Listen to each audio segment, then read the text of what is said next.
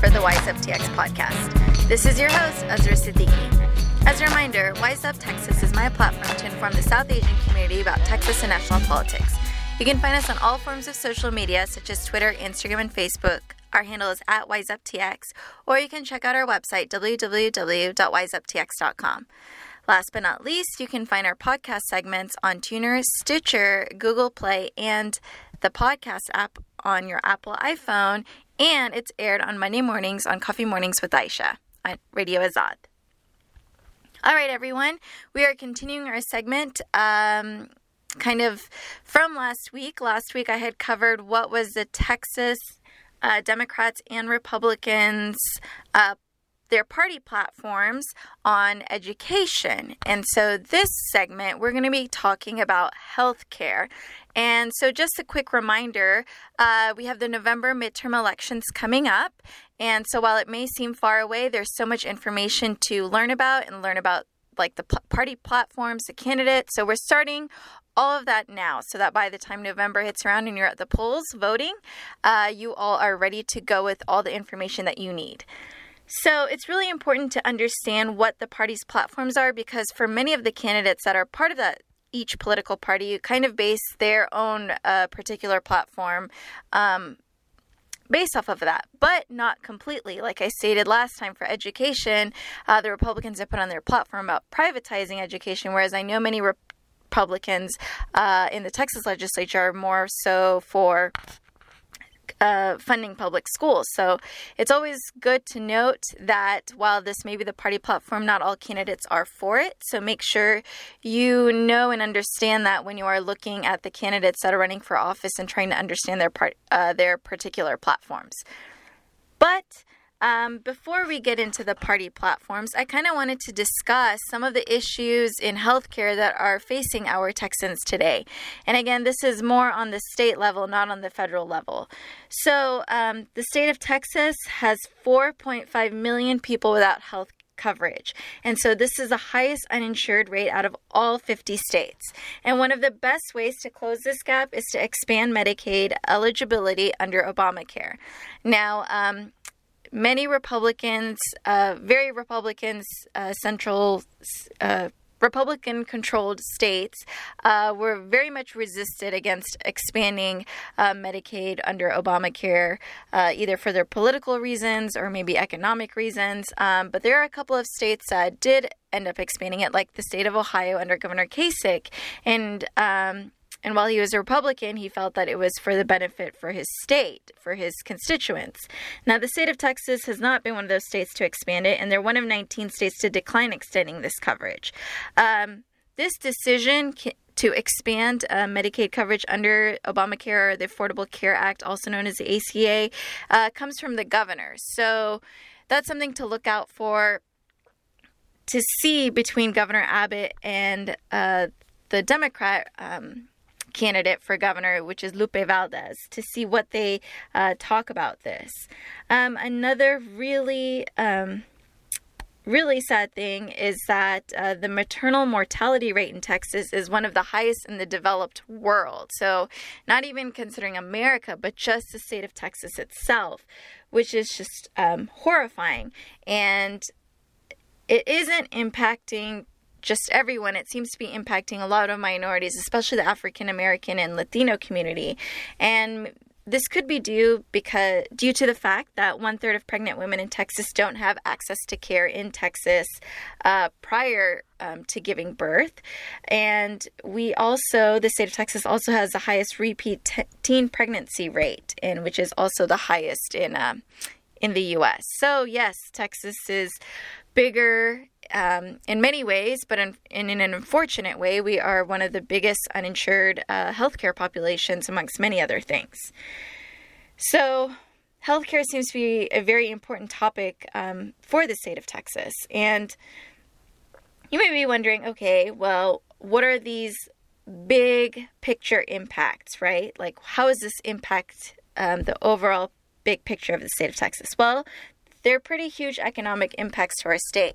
So, for example, the Texas Comptroller Glenn Hegar, who oversees the revenue for the state of Texas, has stated that while our budget, which is the overall budget, looks good, um, And just to give you a reminder, the budget uh, for the state is decided upon in two year segments. So, you know, they meet in 2017 to determine the budget up until 2019, and then so on and so forth. So, while our budget may look good, by the time the legislature meets in 2019 of January, the state will face a 2.5 billion dollar Medicaid bill um, because the Texas legislature underfunded Medicaid in the two, 2017 session. And again, if we had accepted um, the federal if we had expanded Medicaid eligibility under Obamacare, then maybe this uh, number would not be so huge. And so, because we have this $2.5 billion Medicaid bill in 2019, that means the state will have a beginning balance of $94 million to spend on other expenses.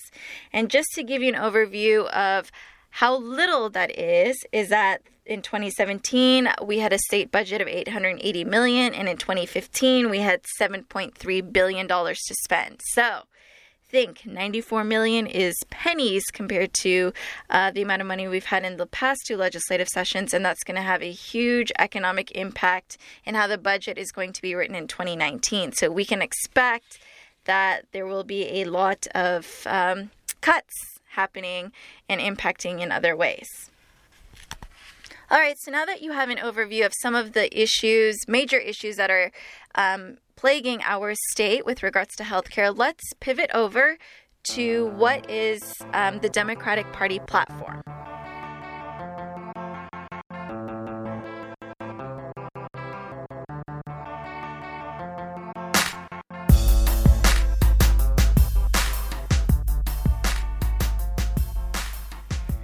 All right.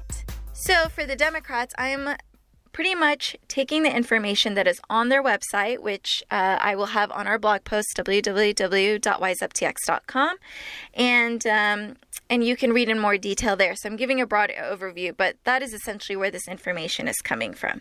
So for Democrats, they believe that health care for all um, is something that they really believe in, and they believe that health care is a human right. Now, I can tell you that it sounds really great to hear that, oh, everybody deserves health care, but what people tend to forget is that how do um, how does the government intend to fund this right it's it's easy to say that oh yeah healthcare for all but what is the what is the way it's going to be funded, right? So, are they going to raise taxes? Are they going to redistribute the budget? Um, what would end up being cut? In order for this to be funded? So, those are some questions to kind of think of. It's great to hear these awesome sound bites, but it's also good to be analytical and think, okay, what, what are the repercussions of this if this legislation does get passed? Moving on, um, they support the Medicaid expansion, which I uh, briefly talked about, that our state has not expanded it so far. So the De- Texas Democrats would want to accept the billions of federal dollars for the state's Medicaid program. Um, they would like to improve Medicare's. They want to reject backdoor prioritization of Medicare. They also want to improve quality of care, increase service to rural areas, and crack, crack down on waste and abuse of Medicaid. Um, they are also for the use of cannabis um, for medical usage and legalizing the possession of it. Um, as you know, that many states, such as Colorado and the state of Washington, have legalized cannabis use and have actually used those tax dollars um, in those in the sale of cannabis to fund other things such as education and healthcare. So maybe that's a way that the Texas Democrats could potentially, if cannabis was legalized, to use to fund, you know, healthcare for all. Um, moving on, the Texas Democrats support the coverage allowed um, by the Affordable Care Act for mental health and substance use disorder services, and they encourage Texas to accept the federal Medicaid money to deliver coverage to close the coverage gap. Um, as we know, an unfortunate situation is that um, there has been an opioid crisis that has been plaguing our country. Um, so, this would help with the substance uh, use disorder services, there needs to be more funding to get people uh, the help that they need.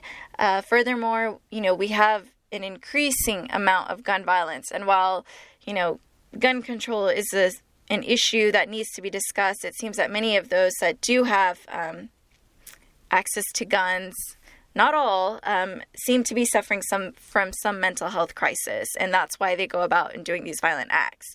Um, so there has been a lot of talk about increasing funding for mental health, so that um, these type of violent acts uh, do not continue occurring.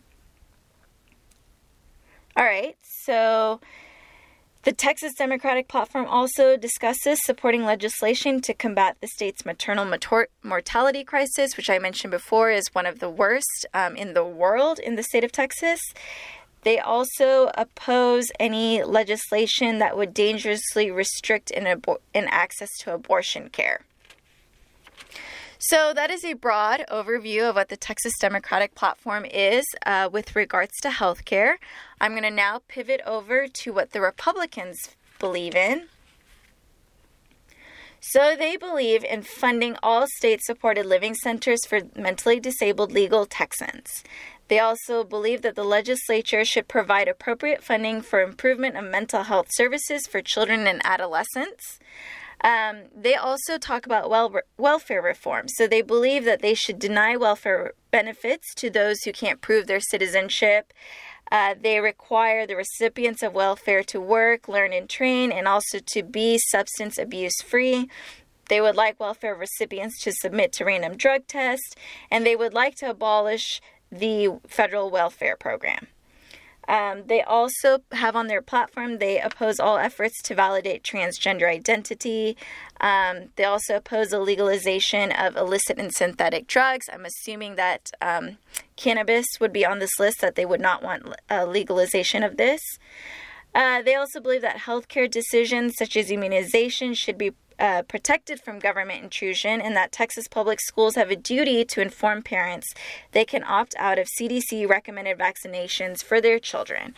Um, so, as you know, that uh, vaccination has become a big issue uh, with parents. Um, some of them are against the state or the government requiring their kids to be vaccinated because some feel that this may cause um, other uh, medical issues, and that's become a very controversial topic. So it seems like Texas Democrats are are not against um, requiring kids to be um, getting their immunization, whereas uh, the Texas Republican platform is. Uh, saying that kids can opt out for it. And I do want to reiterate again I know of several Texas Republicans in the legislature that are not for this. Uh, part of the platform. So, again, remember that each candidate is different. This is just an overall general platform. Um, moving on, the Texas Republican platform believes that abortion isn't health care. They are all for defunding Planned Parenthood, which is one of the places where women can access abortion. But please remember that uh, Planned Parenthood also provides um, help to many um, pregnant women and free breast cancer screenings uh, for many women that are unable to afford it. So they offer a lot other uh, medical services besides abortion, and it seems that that is just the hot button issue that uh, Planned Parenthood is connected with. Um, Anyways, and um, moving on, they also, the Texas Republicans, um, want to have a passage of healthcare reform through a market based transparent system. So the Texas Republican Party is. Um, very much against the Affordable Care Act as they feel it's unconstitutional. They believe it should be repealed and they oppose any further expansion of Medicaid and they believe it should be returned to its original purpose, which was meant to be a temporary assistance program, not for it to be permanent for uh, citizens to rely on. All right, again, that is a broad overview of the Texas Republican Party. This was taken from their website um, with regards to health care. Um, so I hope you all can kind of understand some of the issues that we talked about, like high maternal mortality rate. It seems like the Democratic Party is uh, discussing it, whereas the Republican Party didn't really have much of that in the plat- in their platform to try and fix. Um, we see that the Medicaid expansion is a contentious issue between the two parties. One party supports it, the other party doesn't. Um, and last but not least, it seems that uh, care for um, pregnant women and uh, for those women that are unable to gain medical care uh, while they're pregnant, um, that is also not something that's discussed in both party platforms. It's discussed in the Democratic Party platform, but not so much in the Republican Party platform. We see in the Republican Party they do discuss something about welfare reform, which is not necessarily discussed in the Texas Democratic Party platform. So, those are some of the key differences. Um, I hope you all enjoyed this segment about healthcare. Uh, next week, we will have another segment um, about the party platforms and the distinctions between them on a different topic. So, I hope you all will tune in for that. And Remember, everyone, get educated, get wiser, and let's start giving a hoot. Until next time.